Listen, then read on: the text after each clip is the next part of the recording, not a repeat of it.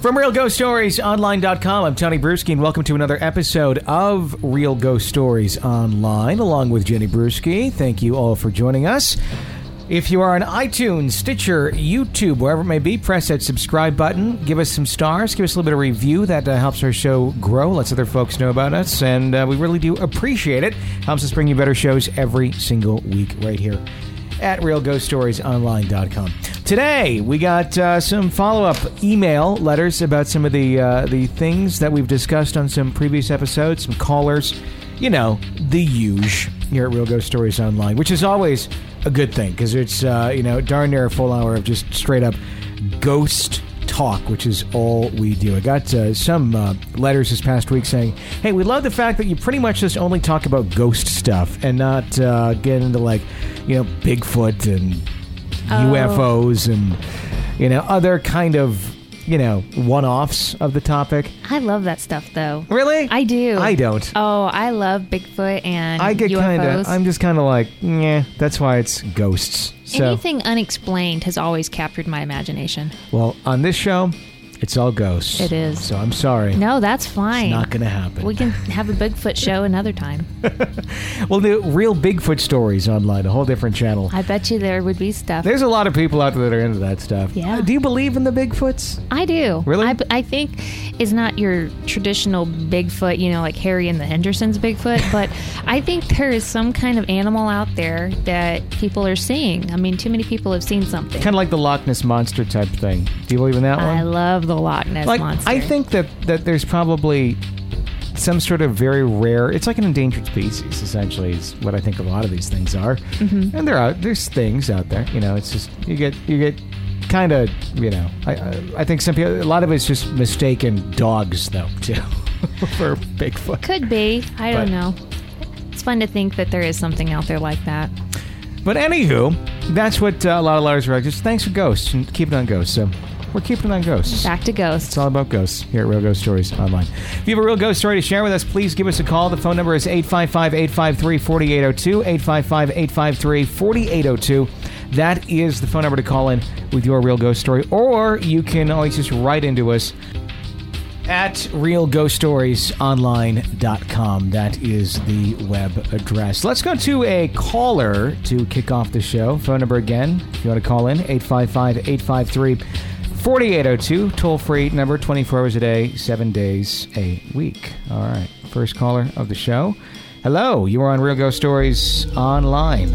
Hi there. I called to tell one of my ghost stories. I actually have a few. It's been a constant thing throughout my life. I'm wanting to remain anonymous because my family, I don't know how they'd react if they ever found out about this. I wanted to tell a story about when I was in early high school. I was living with my dad. It was just the two of us. We were watching a movie. I don't really remember which one, but there was a knock at the door. And my dad got up and went downstairs, opened the door, and saw that there was no one there. At first, he shrugged it off, but it happened again, just as he was sitting back down on the couch. And he got up and went back, and there was no one there. It happened one more time before he got really fed up, and he waited at the door for it to happen again. Each time, whoever was knocking, they knocked 3 times, and this time he opened it up just after the first knock. I was standing at the top of the stairs, looking down, because I was curious. I wanted to see what was going to happen. But when he opened it up, there was no one at all. He shut the door and he waited. Instead of knocking, there was a really loud thump. And he opened the door, and again, there was nobody there. We didn't really know what to do, so we closed the door, came back upstairs, and we sat down for a couple of minutes, not really caring about the movie. And we waited for the knocking to start up again. And eventually it did. And it became this constant barrage at the door, this knocking and pounding, until my dad eventually just yelled for it to go away, whatever it was. And then everything went silent. So we got up and went to the top of the stairs to take a look. He was going to go downstairs to make sure that everything was okay. but the door flew open and slammed against the wall so hard that it left a dent in the drywall. And I was sitting upstairs on the couch, and the coffee table in the middle of the living room flipped over.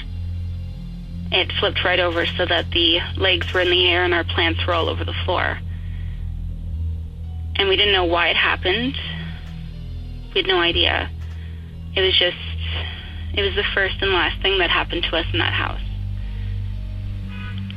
But yeah, that's my story. I've been listening to the ghost stories on YouTube for about 2 hours now, so I just wanted to call and share. Thanks a lot, Tony. Bye. Thanks for the call. I can see a family kind of not wanting to talk about an incident like that. No, but the three knocks, that's not good. Was it three? That's what she said. Each time it was three. Yeah, that's not good. That's usually not a good thing. And then when it's flipping things around, that's not necessarily a positive entity right there. And the three knocking thing is something we've talked about on the show in the past, and the experts on the topic tell us that essentially is something of a demonic nature that's mocking the Holy Trinity, the Father, Son, and the Holy Spirit. And that's what the three knocks typically are. If you have a ghost that's doing two knocks or one knock, again, it's a ghost knocking. It's probably not always the best thing in the world, but traditionally, so to speak, for whatever this, for what this is. Sure.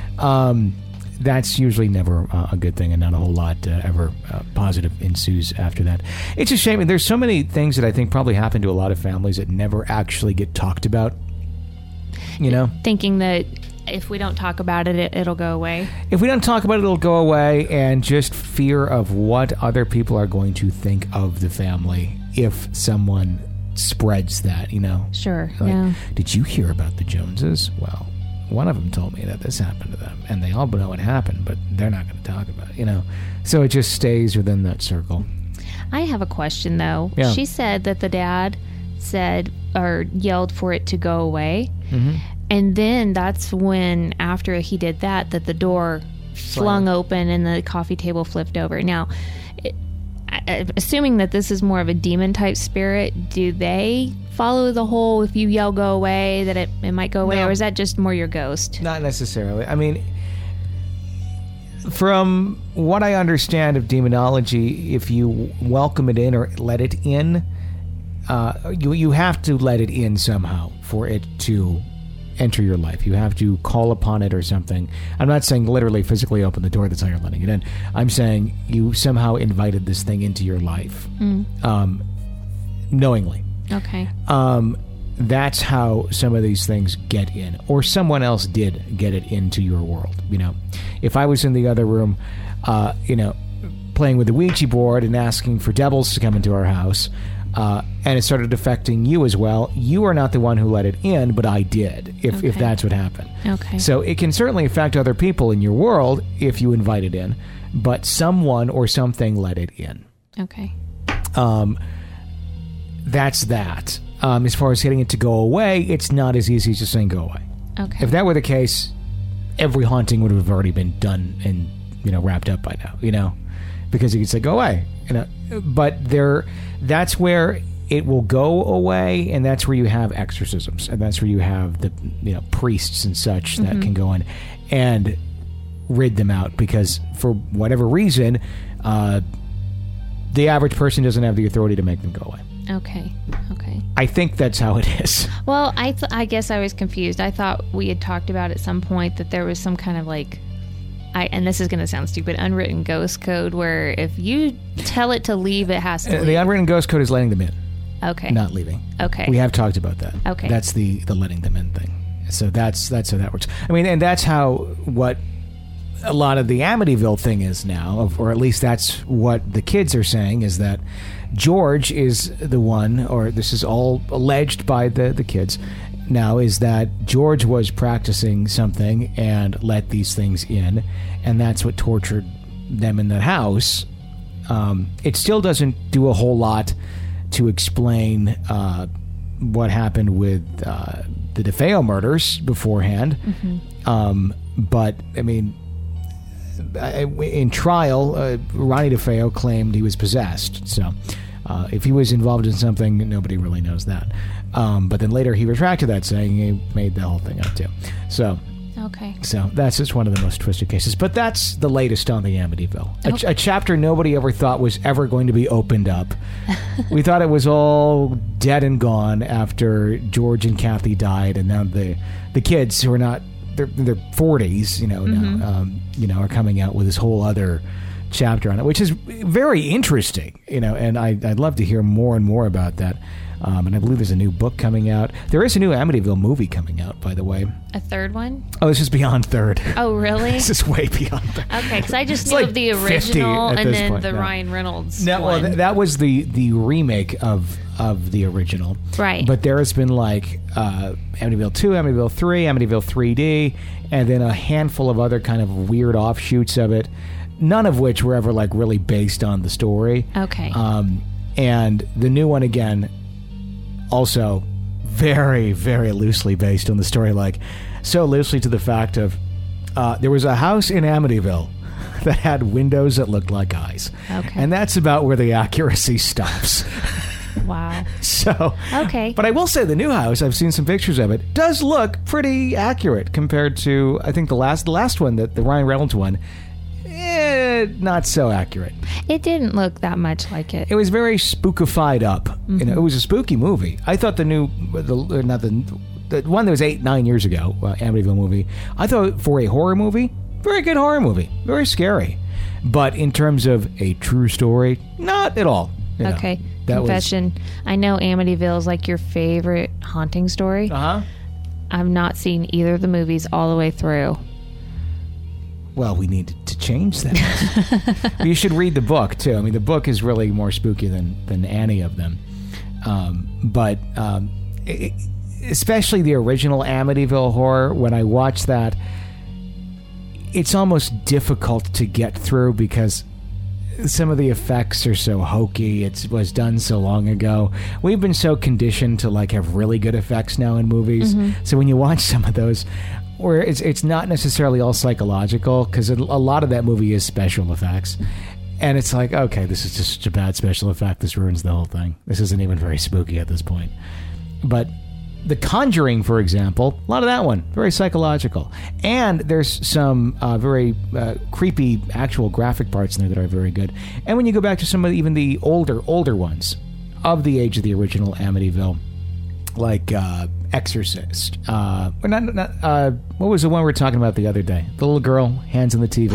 Poltergeist. Yeah. That one a little more psycho, isn't it? I think so. Yeah. So you can get away with it. It stands more of a test of time, in my opinion, with the special effects.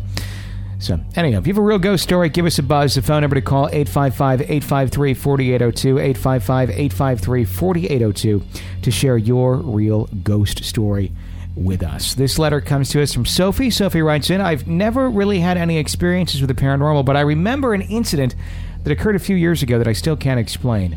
I was about 12 at the time and had woken in the middle of the night. I'm not sure of the time, but it was pitch black, so I'm guessing the early hours of the morning. Even at a young age, I was afraid of the dark. My imagination always got the best of me, and I thought I could see things in the corners of my room that weren't actually there. Even during the summer, I always slept under the covers so I could feel safe and protected. I remember this one night I was tucked under my blanket and had rolled over to get comfortable. It was at that moment I opened my eyes and saw a white, almost glowing figure kneeling beside my bed, facing towards the window. I recognized it instantly as my dad and was about to ask why he was in my room when I noticed his expression. His eyes were wide and unblinking, and he sat perfectly still. I pinched myself to see if I was dreaming, but I was wide awake. My heart was beating so loud, I felt like I could pass out, but I couldn't look away. It was only when his head turned slightly in my direction, I dove under the blankets and attempted to calm myself down. I found the courage to peek out after a while, but the figure had gone. My door is old and extremely loud when it opens, so there's no way it could have left, or whatever it was, could have left the room. I'm not sure how I managed to fall asleep after that, but I slept undisturbed for the rest of the night. The following morning, I asked my dad why he had been in my room, but he looked at me with confusion and said that he fell asleep early because he wasn't feeling well. I'm 18 now and have thankfully not experienced that since. Okay, I forgot what the word is, but we've talked about that when you see the ghost of somebody that's still alive. Astral projection. Yes, that's what it is. Is the word that apparently can be done, which is a really interesting topic in itself, and I'd be interested to see if anyone has like a controlled way of doing this. But that's where essentially you consciously or unconsciously are projecting yourself out of your body and other people can see you and you're still alive. I don't know. Is that as scary as somebody... Is that a ghost? I don't know. Is that as scary as somebody who's dead or not? No, but when I hear... The thing is, when you hear of a story like that where it's looks like a loved one that's showing up in your bedroom and they're still alive, that makes me start to think that, you know, on the demonic level where it's something, again, taking the form of something comforting and comfortable that you will approach and talk to, essentially opening up that door, and you open up that door by interacting with it. And it was trying to deceive you to get you to open up that door. And we had a letter about that the other night, or a call about that the other night, where someone was talking about that and just how dangerous it can be when those sort of occurrences happen, of essentially tricking you to believe what you're seeing is something different. Okay. A lot of the forms that it takes is children, because people are, they want to help kids for the most part. Most sane, normal people. So, you know, there's plenty of people who are like, go away. But, you know, that's kind of what, the innocent approach, if you will, by some demons. Okay. So, it's interesting, too, where she said that she've had the soundest night's sleep after that. I had one occurrence where we were doing a ghost interview at a haunted hotel on my morning show about 8 years ago. And the whole thing was to spend the night in this haunted hotel. This was in Michigan, in Petoskey, Michigan, and was beautiful, big old Victorian-type hotel. And we were the only ones there. It was just the end of the season. It was on Halloween we did this show. Okay. And... tourist season was down. They're about to shut down. So we were the only ones in this hotel. Mm-hmm. Guaranteed. This is not the type of place where, people may check in the middle of the night because they're just driving down the road. Nobody's driving down this road. Okay. It's done.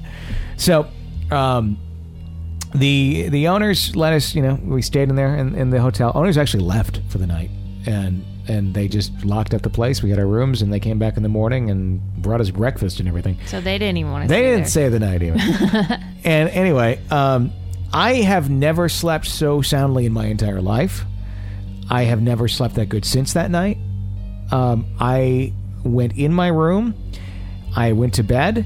And I thought I was going to be awake just out of nerves. Mm-hmm. I mean, I'm a very light sleeper to begin with. Yeah. I will wake up to almost anything. Or if anything's remotely on my mind. Mm-hmm. And staying in a haunted hotel by, my co-host was across the hall. And what they... told us is that a lot of times people hear what sounds like a party is going on downstairs in the ballroom, which was completely empty. Sure, season's done. Picture old vacant ballroom. This is very Shining-esque. Yes, I was going to say it sounds like The Shining. It was very much like The Shining. Anyway, you hear these noises, and you hear people walking up and down the hallway like they're going back to their rooms from the party. And I went to bed at about 9:30 or so. I had to get up about 5 to start doing the show, and slept the whole night through. Woke up at about 4:30, 4:45 to get ready for the show. Thought, wow, that was a great night's sleep. I don't even know why. Like the bed didn't even feel that comfortable, but I just slept the whole night through. Great night's sleep. Loved it. I'm like, I should stay here more often, just to sleep like that. Anyway, my co-host the next day woke up. Did you hear all that noise? How did you not hear that stuff? And she's telling me, we're like on the third story. She's telling me she heard some knockings on her window, and she heard people in the hallway. I heard nothing. Wow. That is so odd. I think I would just be so psyched out whether I heard something or not, just being afraid, being there, knowing that things have been heard. That's what I was thinking. I was just going to stay awake. Sure. Just being psyched out. But...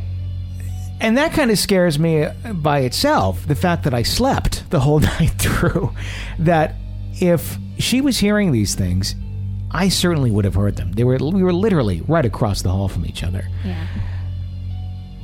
It almost is one of those cases where you have to think that whatever the entity is can control who's hearing it and can also control the other person, another person, from not hearing it at all, and can keep them out. So you think maybe something was making you sleep? Yeah, I really do, because I do not sleep like that. No, I know you don't sleep like that. Yeah. You get up a couple of times.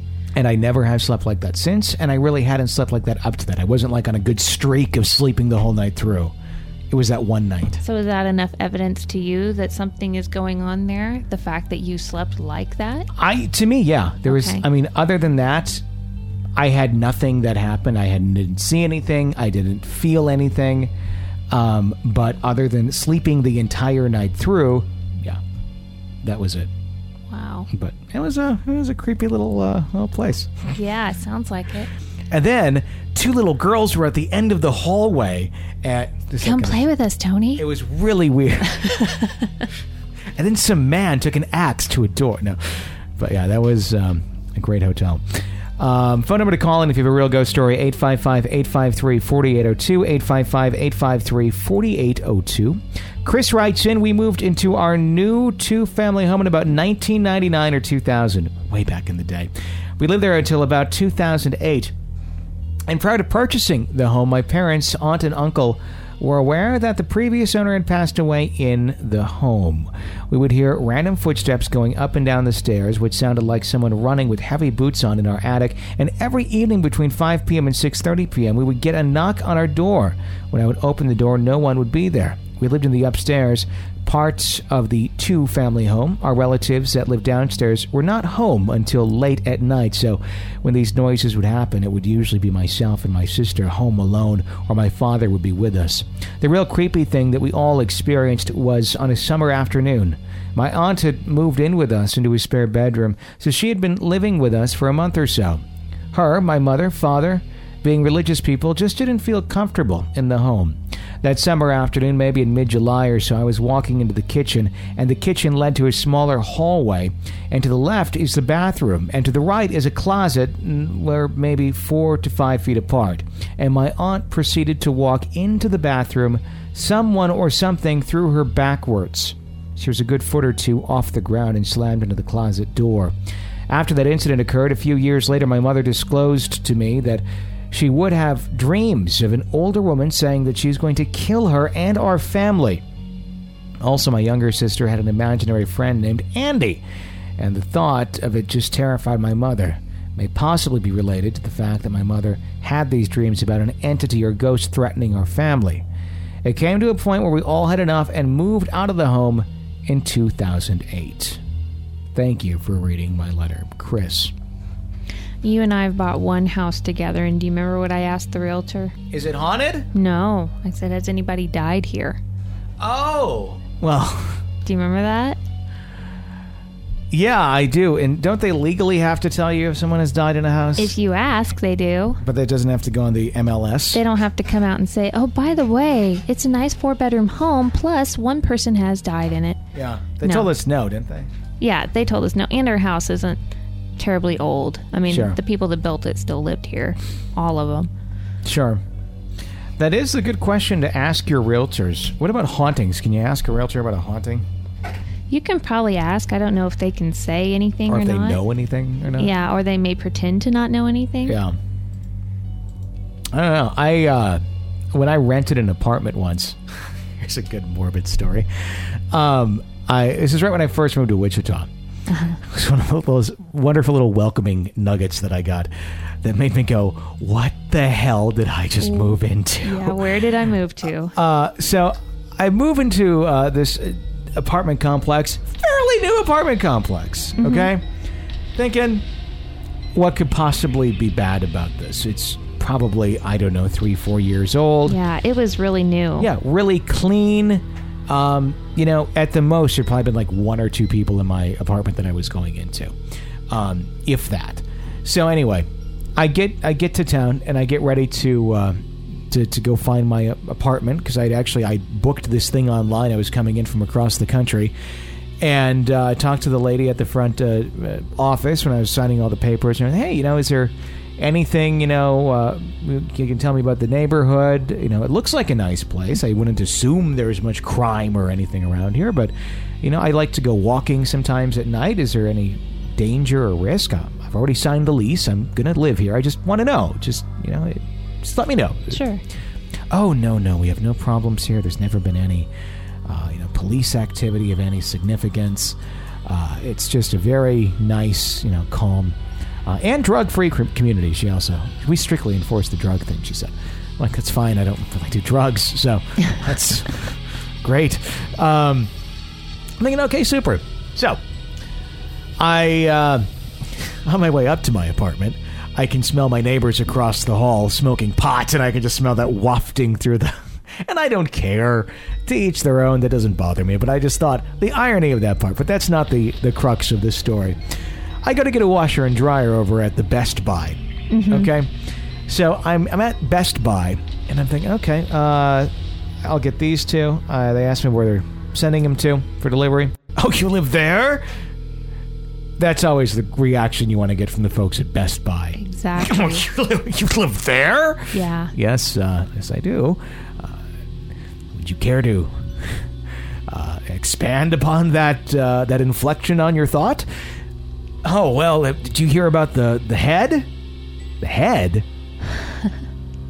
It's always another good way to go into the conversation. Did you hear about the head? No, I didn't hear about the head. I've been to Wichita all of, 5 hours. I've heard some of your other great stories like BTK and the Carr Brothers. Those were fine tales. Tell me about the head.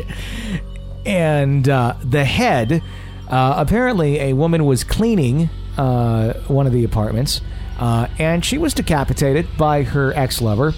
I can only assume probably ex at that. I don't know, but decapitated.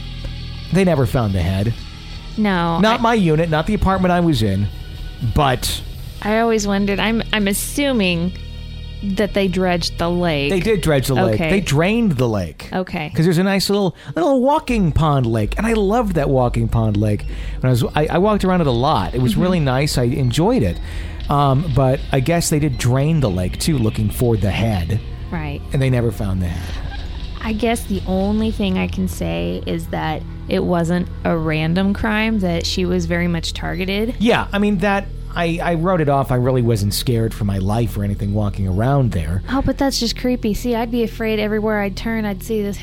I'd find the head. I was hoping I would find the head to solve the mystery. That's awesome. But, you know, like in a planter or something, or, you know, you go to the cola machine or, you know. The Unsolved Mysteries part of you wants to find the head. Oh, there's the head. Look at that. It's right next to the Snickers over there. Yeah. Yeah. Welcome to Doodah. Yeah. Land of odd things. So, yeah, that was, and I don't know if I never heard any haunting stories, but there you go. That's my head story. The phone number to call if you have a real ghost story, 855-853-4802, 855-853-4802. Toll-free number. You can call 24 hours a day, 7 days a week, and leave your real ghost story. You got about 10 minutes or so on there to just rattle away your ghost story. We would love to have you do that while you're not doing the dishes. I just want to reiterate that. Please don't do the dishes while you call the show. I almost hope she calls back to say she wasn't doing anything. She was just sitting on the couch, and that was some kind of interference. That woman's going to call back and say F you is what she's going to do for what I said to her at the end of that call. Because I just had no patience by the end of that thing. It was like, stop whatever you're doing. So yes, calling without other things going on in the background is very helpful for our ghost stories. We'll make all the sound effects here, don't worry. Brianna writes in, this event takes place a few years ago when I still lived with my parents. I suppose for the story to make sense, I should probably go back a bit further. Before I was born, my parents adopted a female puppy. They named her Lady. Can we cue the song, Lady? Lady. No. But which version would you prefer? The Lionel Richie version or the Kenny Rogers, if I were to play it? Hands down, Kenny Rogers. Really? Yes. I think there's a duet version of Kenny it, and Dolly Forever. Where you get the best of both worlds. Okay. Kenny and Lionel together. Let's go on. Okay. Lady was a wild American Eskimo Spitz dog. What does that dog look like, an American Eskimo Spitz? It looks like a larger Pomeranian, but it's solid white. Okay. So it's kind of about a medium-sized dog. She was the runt of the litter. Stop it. She was an amazing dog with the best temperament. Always stayed close to my mother's side. She would sleep upstairs in my parents' room on a small dog bed next to my mom. Lady passed away around my 13th birthday. She was 14. Wonderful. She had 14 wonderful years with my family, and we miss her dearly. My mom wanted another companion, so a good year or so later, we started looking for another American Eskimo puppy. We met Charlie at PetSmart. He was rescued from an abusive family, and although he was very shy and timid, he connected with my mom. We filled out the paperwork and brought him home. He was 11 months old and still very much a puppy. He loved to get into trouble, so we kept him in a wire kennel overnight and while we were away during the day. Now, with all that being said, I can get to the ghost sighting. It was midday, sometime in the summer. My brother and I were playing video games in the living room. From where we were, we had a very clear view of the stairs leading up to my parents' room, where my mom was on her computer. All of a sudden, we hear my mom yelling at Charlie to go downstairs. Thinking nothing of it, we continued to play. My mom came to the top of the stairs asking if Charlie had come back down. We hadn't seen anything, so we figured he was still up there. Mom looked around and couldn't find him, so she asked again if Charlie was with us. Maybe he ran to his kennel because he knew he was in trouble. I looked over, and there he was lying down in his kennel with the door shut and locked. We had put him there hours before because he was bothering us while we played. He had been there the whole time. We told our mom where he was and how it was impossible for him to have been upstairs, but she swears up and down to this day that there was a white dog that walked into her room, looked at her, and ran out. I can recall many other mundane occurrences. We just ignored blaming another family member or forgetfulness, but I suppose those are stories for another time. Lady came back from the dead. Please quit singing. You don't realize how loud that is in my headphones. Because she loves you. Stop it. No, I think that was the ghost of Lady. Maybe Lady didn't like Charlie coming into the picture. I like the idea of ghost pets. Ghost pets. Okay. I do. I really like the idea of ghost pets. I wish we could keep What about the hamster we had to euthanize? Oh, God. Sometimes I hear scratching. No, you don't. I don't want to hear that. I hear this little, No. God, that poor hamster. Everybody's going to hate us for this story. Don't tell the story. Don't tell the story. You already told. We have to clarify the story now. There was our hamster got into rat poison when he ate through the wire mesh on the top of his cage, and he got out. And we honestly didn't know the rat poison was there till we found the hamster, and he was throwing it up. Now, we are not just carelessly putting rat poison around our house. It was actually something that the builders apparently put behind a wall. This is like you have your furnace and then that little kind of unfinished area, and literally within the wall was a thing of rat poison, which none of us knew was there. No, and having a baby in the house at the time, we would not have had that in our house. So anyhow, the hamster chewed through the mesh wire on top of the cage. We were very, I think, as controlled as we could be for having a hamster, it was a hamster, right? It was a hamster. And had the cover shut, the thing chewed through the wire cover. Yeah. Got out, and then searching for him, I find him huddle up with a mouthful of stuff. And I didn't know what it was. Then he just kind of spits it all out, and I see what it is, and I'm like, that's looks like rat poison. Yeah, and it's bright blue little pellets. Where is this rat poison coming from? Found the rat poison after searching within walls. And they ingest that stuff if you do any research on it, it's a several day, very painful death. So we helped him along. We put him out of his misery because we didn't want to see him literally just rot from the inside out. Yeah, I mean, it was like, okay, he's going to sit here and probably bleed to death, because that's essentially what it does. It gives your body a little body of deficiency and it bleeds himself to death. It's horrible. It's just horrible. So, yes. Yeah. So we just essentially euthanized him right there rather than watch him die for 5 days. So if anyone wants to write in with a hate letter to that, go ahead. But I think we did the right thing. I would rather just kind of take him out that way rather than let him bleed to death. And there was no hope for him. We knew that. Even if we'd taken him to the vet, there was nothing they were going to be able to do for him. But now he haunts our downstairs. No, he doesn't. We have not had any hamster hauntings. That would be awesome. Could you imagine how freaked out our girls would be? Sniffy's back. Yeah, Sniffy. Sniffy. We've not replaced Sniffy. Glowing. That was actually Sniffy number 2. Yeah, because the first one just died. The first one just died. Just up and died. And the first one was really sweet, and he wouldn't bite, but the second one... He just died in his cage one day after like 2 weeks. Gone. Yeah. So, there you go. Animal death. Next letter comes to us from Tamara. Tamara writes in, I love nature and I love camping in remote quiet areas. 2 years ago, I vacationed in Wyoming. Our campground was not an official campground. It was about 20 miles north of Highway 90, southwest of Devil's Tower by a little ways. So we've been driving all day and we're really tired and trying to find the perfect place when my husband pulled over. I was excited at the location. Sky was crystal clear and you could see every star in the sky. As soon as I stepped out of the car, I felt strange. It was something between anxiety and dizziness. It was the strangest sensation, but I thought maybe I was just fatigued from a long drive.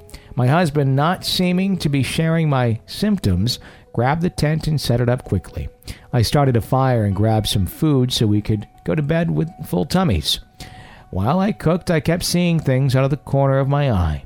It didn't look like a person or animals, for that matter, but it would be movement that I would catch. I kept looking back at my husband as he was working away, not noticing anything. I kept cooking and kept seeing things. After dinner, we added some brush and materials to the fire, and it grew large and strong.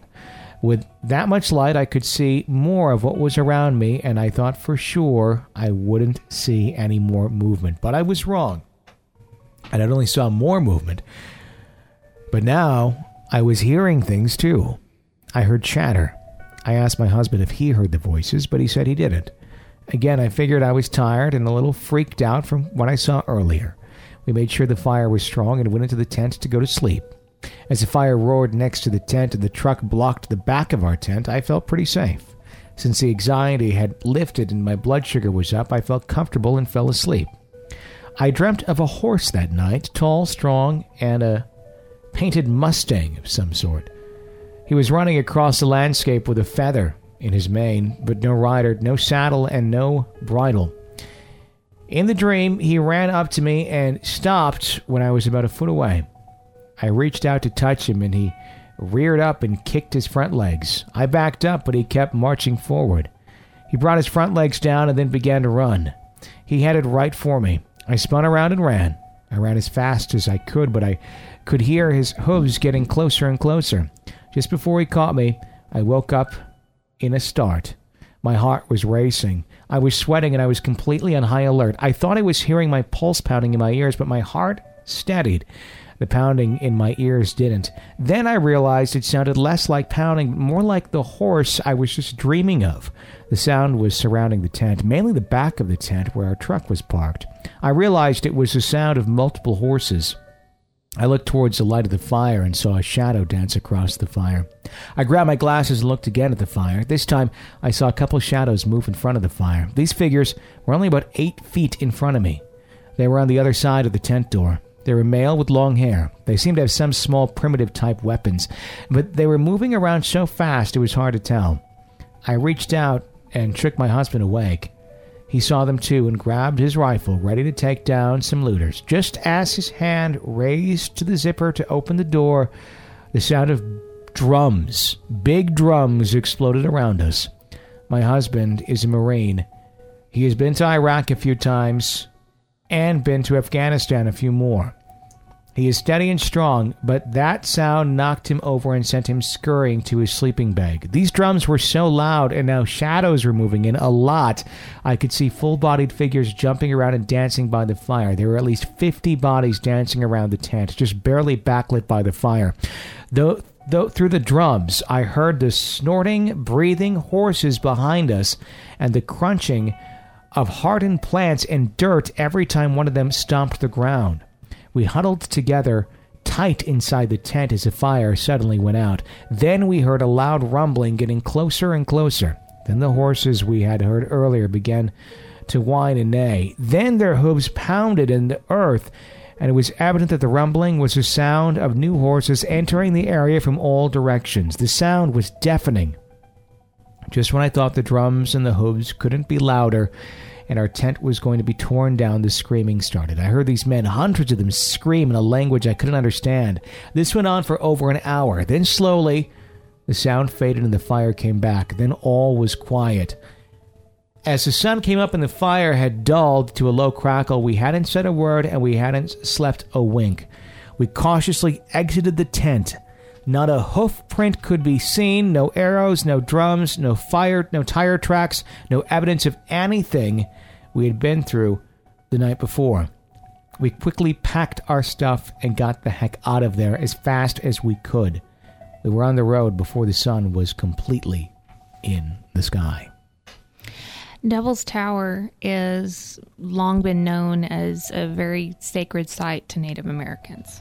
And just the proximity to that makes me wonder if there isn't something going on with that.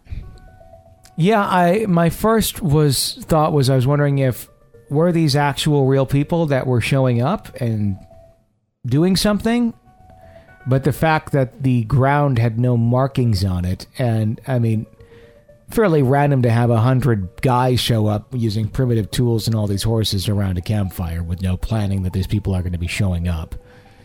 That sounds more like something ghostly happened around. No, that's what I'm saying. I'm thinking it's maybe something to do with, I mean, honestly, maybe they stumbled upon an unmarked burial site. Sure. Well, which a lot of the Indian burial sites are unmarked. Sure. So, yeah, I could see that. There's a lot of haunting reports in Wisconsin because there's a lot of burial sites there. Completely unmarked, into the wooded areas. And sometimes when you're out hiking in the woods, which I did a lot as a kid, out in the countryside, it's burial mounds is what they're called. Mm-hmm. And a lot of them are in the shape of animals. Now, over the years, I mean, these mounds have been eroded a bit by dirt and by rain and storms and just weathering. So the shapes of a lot of the animals are kind of eroded down, and it's hard to figure out exactly what it is. But there'd be times where I'd be out in the woods, just kind of randomly somewhere with friends, and out of nowhere, where you'd have just, you know, plain, maybe a little, you know, opening in the trees, maybe a little valley-esque area. Also in the middle of the valley, there's this weird mound out of nowhere. And it didn't look like it was just part of the landscape that had naturally been placed there. Mm-hmm. And a lot of times you had to assume it was a burial mound. Now, I never saw anything or heard anything, but there's a lot of that out there where people see things around these places. Sure. So, yeah, so that makes a lot of sense.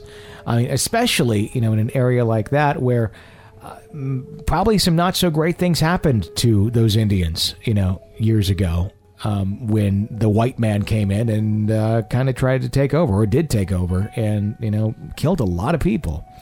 And there's a lot, you know, it's like Gettysburg, you know. Sure. You know, yeah. War grounds is essentially what it is, and it's not necessarily, you know, probably not a great place to camp. Well, Devil's Tower is just a creepy place anyway. Have you been there? I have. I've been there in Wyoming, and you know, we didn't get up right by it, but it's big enough. I mean, it is a mountain; you can see it from quite a distance, mm-hmm. and honestly, my mind just goes to Close Encounters of the Third Kind every time I see it, you know, and Richard Dreyfuss making a Devil's Tower out of mashed potatoes in his living room. Is that the Close Encounters mountain? It is. Oh, the okay. very tall. It looks like a tree stump. Yeah. Yeah, no, it's just odd. It's very odd. Sure. Huh. Well, thanks for the story. That was a good one. That was a good one. Phone number to call in if you have a real ghost story. We'd love to hear it. 855-853-4802. 855-853-4802. Let's go to another real ghost story letter. This one comes into us from Daniel. Daniel writes in, when I was around 17 years old, I woke up in the middle of the night and felt that someone was watching me. I'd grown up in the house that I was living in. My parents still lived there, and I'd never had any experiences in the house, so I do not believe it was haunted in any way. As I tried to get back to sleep, I could not shake the feeling of being watched. I looked toward my bedroom door, which was cracked open enough to let some light in. There by the door and directly beside where the light switch was located, I could make out a dark figure standing there. I closed my eyes but still couldn't shake the feeling. I opened my eyes and again, I could see someone standing near the door.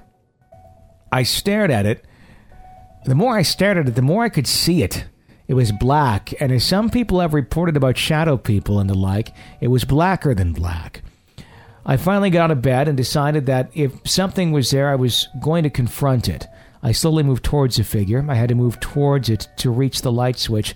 As I got close enough to feel the light switch on the wall, I continued to look directly at this figure. I was literally face to face with this thing and started to make out details in the face. I could see the outline of the eyes, the nose, and the mouth. And by this time, my heart was racing, and I finally flipped the light on. Of course, there was nothing there. It scared me, to say the least, and I had a very hard time falling asleep after that. As a side note, some time before this encounter, I had another, and I don't know if they are related in any way. I was traveling home one night, and it was late, around 11 p.m. It was raining. I was approaching a train trestle that I had to drive under. To the right, just before you go under, there's a dirt road that leads to an old Boy Scout house and an old graveyard. I slowed down because of the water that had collected under the trestle, and I looked towards the driveway. There, standing beside the mailbox, was a little man. By little, not much taller than the mailbox. He had a pointed black goatee and was smoking a cigarette. Seems like something on the Wizard of Oz. And he was holding a lollipop in his left hand. And he, continue. I saw him plainly, and he had the most sinister look on his face. To pause for a second, it's like the demonic troll thing in the other episode from a couple weeks ago. It spooked me, and I punched the gas. I lived less than a quarter mile from that trestle, so I knew I didn't have to go far. Some months later, some friends and I were hanging out. It was late, and we decided to talk about spirits and odd happenings. I told my story. When I finished, I noticed that one of my friends had a very shocked look on his face. When I asked him what was wrong, he said he had seen the same man. Our circumstances were the same as well. It was late, around 11 p.m. or so, and it was raining. It was very, very spooky, and I could tell he was serious about not pulling my leg. My encounter with the figure in my room came sometime after seeing the little man. I don't know, the time passed in between, but it could have been more than a year. I don't know if the two are related or not. Now, I have been down that dirt road before, and to the old Boy Scout house, which was abandoned and has a history of its own of weirdness, and to that graveyard. That visit was way before any of my encounters. I have always found the encounters scary yet fascinating. I have not had any strange encounters after that I can remember. There you go. Thanks for your letter there, Dan. I really do appreciate that. You know, when I was a little girl, my dad would tell me things sometimes. You know, just. I don't even know why we talked about this, but I remember one of the things he told me, and I know he was joking, but he told me that trolls lived under bridges. Sure. So that's what I was thinking the whole time we were talking about that railroad bridge and the little troll man. Sure. Maybe trolls do live under bridges. Or maybe. And here's a logical explanation for it. A bit extreme, but somewhat logical. Maybe it's a, kind of goth midget escort service. No. And midget's not even the right word. Little people, right? Yes. Is what we have to say? Little person. Little person, okay. Maybe. I don't know. It's 11 o'clock at night. There's people that are into some of that weird stuff. Standing out there in the rain, smoking a cigarette. His friend saw him, too. It could have been a human being. It's not far-fetched to say that there could have been a little person with a goatee smoking a cigarette out in the rain, and two people saw him. I know. I'm just... I don't know. That's where my mind went. It sounds... But it is weird. I will completely give you that. But this one didn't, like, disappear or anything. They just saw him in the rain. In the middle of nowhere. True. What's he doing in the rain? I don't know. In the middle of nowhere. No. Yeah, that's true. I'm just trying to come up with a possible logical explanation. I'm not saying that this didn't happen or that this is not a ghost. I just like to, just like with when sometimes I bring up carbon monoxide. Right. I don't know. I was just wondering if there was any other folklore to the whole trolls living under bridges thing. If any. Oh, that's a complete, yeah, folklore and that. That goes, it's Nordic. Okay. Well, yeah. That explains a lot. There you go. Yeah. After you eat your lutefisk and lefse, you go hang out with the trolls. I'm Norwegian. I know you are. Yeah. No, yeah, trolls are, there's a lot of folklore with trolls. Yeah, and it's under bridges, and there's good trolls and I believe bad trolls. I don't know all of the story. We should go to Little Norway sometime, which is near Madison, Wisconsin. Uh-huh. And it's all these Nordic houses and a lot of troll stuff going on. We went there on like a field trip when I was a kid. And it was one of the most boring field trips of my life. But, but they were like talking about trolls and all this, and it's like, okay, this is... I've never been into trolls. He sounds like a bad troll. Yeah, I would say the guy with the Satan beard and the cigarette, probably not the best. He's a bad influence troll. Bad influence troll, right there. Phone number to call, 855-853-4802, 855-853-4802. It's a toll-free number, a toll-free call. You have nothing to lose. Just give us a buzz. Tell us your ghost story. And then violently hang up the phone. That's always going to phone you that. Boom! Okay, thank you. My God! Yeah, that would be great. Let's go to another call. Another letter, rather. This comes just from Monica. Monica writes, "Hi, Tony. Hearing the Haunted Nursery episode, I decided to share my own experience with you. It sounds too far-fetched, but I swear it happened just as I described it. It happened in 2003. My first son was a few months old. We were living in my partner's house in Mexico while my partner was in the U.S. One night, I remember waking up in the middle of the night to a cold chill down my spine. The room was extremely cold, and I felt scared of turning around in bed. When I finally did, I saw my partner standing in front of me. He was just a few inches away from my face and started screaming at me, cursing and insulting me. I was frozen in fear and disbelief. I remember hearing him clearly, smelling his breath because he was so close. He then stopped, turned around, and started walking toward my son's crib, but disappeared halfway between a small drawer and the wall. I stand in my bed, not knowing what to do, holding my covers tight, looking for any logic to what just happened. Then I started praying whatever prayer could come into my mind until I finally calmed down and got back to sleep, only to wake up to the same scene a few moments later.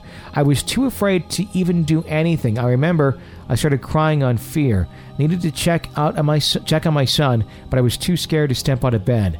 Then I turned on my light and looked for a prayer my mom gave me once. I remember she told me it was used by Catholic priests on exorcisms. I wasn't able to find it, so I just stood there awake until the sun came up. But with the light on, I was able to see my son sleeping tight on his crib. The only person I ever told this experience to is my mom. She was really astonished by it. She only asked me if I was sure I was awake, and she suggested to bless the house with holy water for protection. I never told my partner about this experience, but when he came back from the U.S., I was always angry. He was always angry at everything and everyone. There has been a number of events in my life that I feel escalated up to this, like hearing noises, voices, seeing things out of the corner of my eye, people seeing my sister with me in the car or a window, but I'm an only child, but I never experienced something so vivid myself that made me question if that even happened for real, and hopefully will never happen again." So the partner wasn't there in the house. No. He was away. She saw a vision of him, essentially, mm-hmm. or an apparition of him screaming at her and scaring the living crap out of her. Right. but the baby didn't wake up. No. So, again, that is like a couple of stories. You know, the one where the dad was in the girl's room and he wasn't really there. But then also you talking about how you didn't hear anything in the haunted hotel, but your co-host heard mm-hmm. things. So, obviously, this entity was making the woman right that wrote us hear what was going on, but not the baby. Mm-hmm. It doesn't sound like astral projection, especially if they have a good relationship. No. Which she didn't really specify much of the relationship, if he does scream at her in any way, shape, or form. But I'm guessing probably not, because I think that would have been brought up. Mm-hmm. But it just sounds something like demonic, again, where it's almost taking the form of someone you would feel comfortable with. Because mm-hmm. she turned around, saw him there, shocked by it, approached it, and then it opened up the door. Right. So, yeah, that's creepy. That is very creepy. Huh. I think the scariest thing of all of that is the fact that it seems that these entities can control others' awareness of them. Mm-hmm. You know, whether that be, in my case, where I just slept through the entire noise experience, or the baby didn't hear or see any of this, and she did. You know, it's just, yeah. I wonder if in your case, and this is really far-fetched, but if whatever's haunting that hotel thought of you as a threat, so they thought, I'm just going to make him sleep good, so he's not going to do anything. How do the ghosts make you sleep good, though? That's what I'm wondering. What do they do? I don't know. We had the story about the shadow person that laid on the woman and took pain away, so I think they can do stuff. It's a ghost Ambien they gave me. Ghost Ambien, yes. Yeah. You get that with Ghost in a Jar. Ghost in a Jar. That's the added value if you call right now. There you go. That wraps up another episode of Real Ghost Stories Online. Please share the show with a friend. Tell somebody about it. Helps us grow the show. Give us some stars on iTunes. We really appreciate that. Press subscribe if you've not done so already. We got more great episodes coming to you very, very soon, so you don't want to miss any of them. For Jenny Bruschi, I'm Tony Bruschi. Thank you for listening to Real Ghost Stories Online.